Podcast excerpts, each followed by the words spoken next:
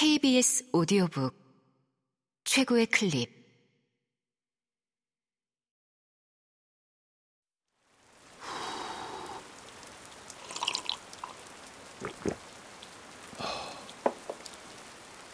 KBS 오디오북.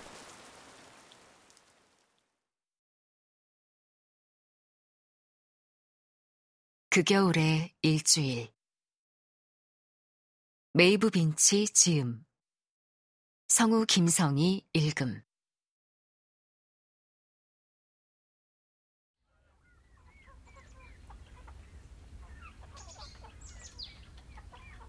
치키가 계획을 말하자 식구들은 앉은 채로 입이 쩍 벌어져서 다물지를 못했다. 치키가 완전히 돌아온다고? 시디네 저택을 사서? 호텔을 세워 여름과 겨울에 문을 열 거라고? 다들 도무지 믿기지 않는다는 반응이었다. 그 계획에 순수하게 기뻐한 사람은 남동생 브라이언 뿐이었다. 오하란의 사람들 기침 소리가 잦아들겠는데? 브라이언이 활짝 웃으며 말했다. 오랫동안 그 집을 호시탐탐 노리며 얼쩡거렸거든. 그 집을 때려 부수고 그 자리에 최고급 별장 여섯 채를 지으려고 했어. 미스 퀴니가 질색했던 게 바로 그거야. 치키가 맞장구를 쳤다. 오하란의 사람들이 이 소식을 듣는 순간에 꼭 내 눈으로 지켜보고 싶어. 브라이언이 말했다. 오하라 집안에서 자신을 딸의 상대로 걸맞지 않다고 생각한 게 아직도 분한 듯 했다. 그 딸이 결혼한 남자는 오하라 집안의 재산 상당 부분을 경마에 탕진했고, 브라이언은 종종 고소하다는 듯 그 사실을 언급했다. 어머니는 치키가 바로 다음 날 미스 퀴니의 집으로 옮긴다는 사실이 믿기지 않는 모양이었다. 제가 거기 가 있어야 해요. 치키가 설명했다. 게다가 미스 퀴니한테 이따금 차를 갖다 줄 사람이 있어도 나쁠 건 없잖아요. 음, porridge나 비스킷을 갖다 주는 것도 좋겠지. 캐슬린이 말했다. 마이키가 봤는데 미스 퀴니가 얼마 전에 블랙베리를 따고 있었대. 그건 공짜라면서. 정말로 그 집의 주인이 된다고, 치키? 아버지는 언제나처럼 걱정했다. 눌라처럼 가정부로 가는 게 아니라 그 집을 너한테 넘겨준다는 약속을 받고 가는 거란 말이지. 치키는 가족들을 다독이며 그 집은 그녀의 소유라고 안심시켰다. 그들은 정말로 그 일이 현실이 되리라는 것을 서서히 깨달았다. 그들이 어떤 반대 의견을 내놓아도 치키에게는 이미 준비해둔 답변이 있었다. 뉴욕에서 사는 동안 그녀는 사업가가 되어 있었다. 그들은 과거의 일을 통해 치키를 얕보면 안 된다는 사실을 깨닫고 있었다. 그런 실수를 두 번은 하지 않을 것이다. 가족들은 월터를 위한 위령 미사를 이미 올렸지만 그때는 치키가 없었기 때문에 한 번 더 올리기로 했다. 스토니 브리지의 작은 성당에 앉아 있노라니 치키는 하느님이 정말로 내려다보며 그들의 기도를 듣는지 궁금해졌다. 그럴 것 같지는 않았다. 하지만 여기 있는 모두는 그렇다고 믿는 것 같았다. 지역 주민 전체가 월터스타의 영혼을 위해 안식 기도를 올렸다. 그가 지금 일어나는 일을 알면 비웃지 않을까. 자신이 어느 휴가철에 로맨스를 즐겼던 아일랜드 바닷가 마을에서 사람들이 이런 미신 같은 것을 믿고 있다는 사실에 충격을 받지 않을까. 이제 돌아왔으니 치킨은 자신도 다시 성당에 다녀야 한다는 사실을 깨달았다. 어렵진 않을 것이다.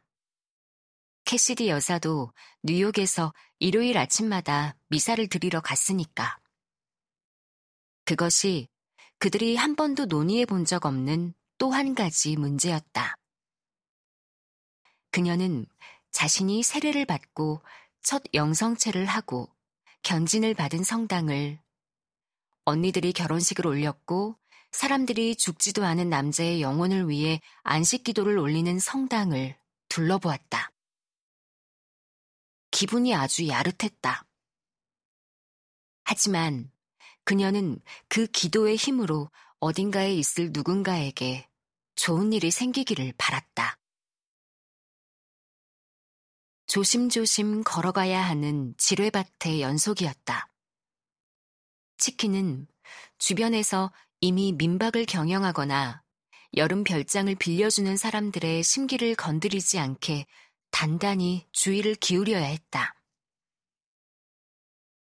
그녀는 자신이 지금 하려는 사업은 이 지역에 완전히 새로운 뭔가를 만드는 것이지 그들의 손님을 뺏는 게 아니라는 사실을 잘 알아듣게 설명하며 쉴 틈 없이 돌아다녔다. 그녀는 주변 시골 지역에 흩어져 있는 술집들을 찾아가 그녀의 계획을 말했다. 그녀의 손님들이 스토니 브리지 주변 절벽과 언덕을 구경하고 싶어 할 거라고.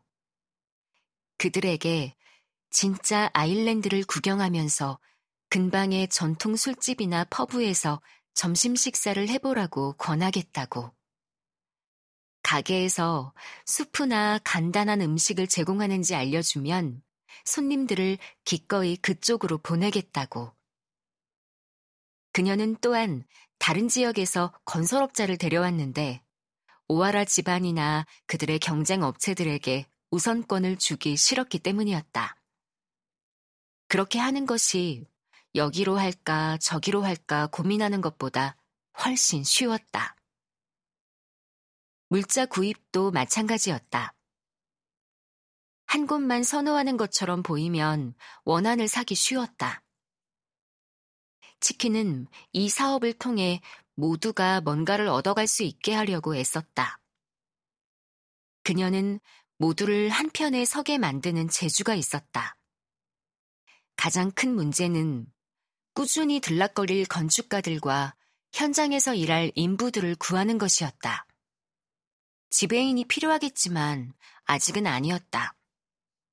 같이 살면서 요리를 도와줄 사람도 필요하겠지만 그것도 나중 일이었다. 치킨은 그 일에 조카 올라를 점찍어 두고 있었다. 올라는 동작이 빠르고 성격이 밝았다. 스토니 브리지와 이곳에서 누릴 수 있는 삶을 사랑했다. 활기가 넘치고 운동을 좋아해서 윈드서핑과 암벽 등반을 즐겼다.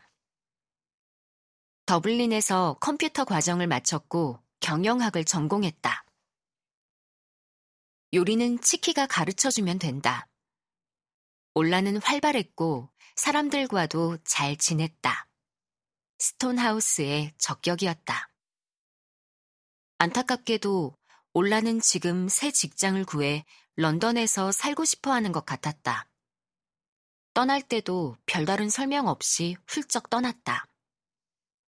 요즘 젊은 애들은 뭘 하든 간에 자신이 젊었던 시절보다 훨씬 쉽게 한다고 치킨은 생각했다. 올라는 허락을 구하거나 가족의 승인을 받을 필요조차 없었다. 자신은 성인이니 자신의 인생에 대해 누가 왈가왈부할 수 없다는 전제가 깔려 있었다.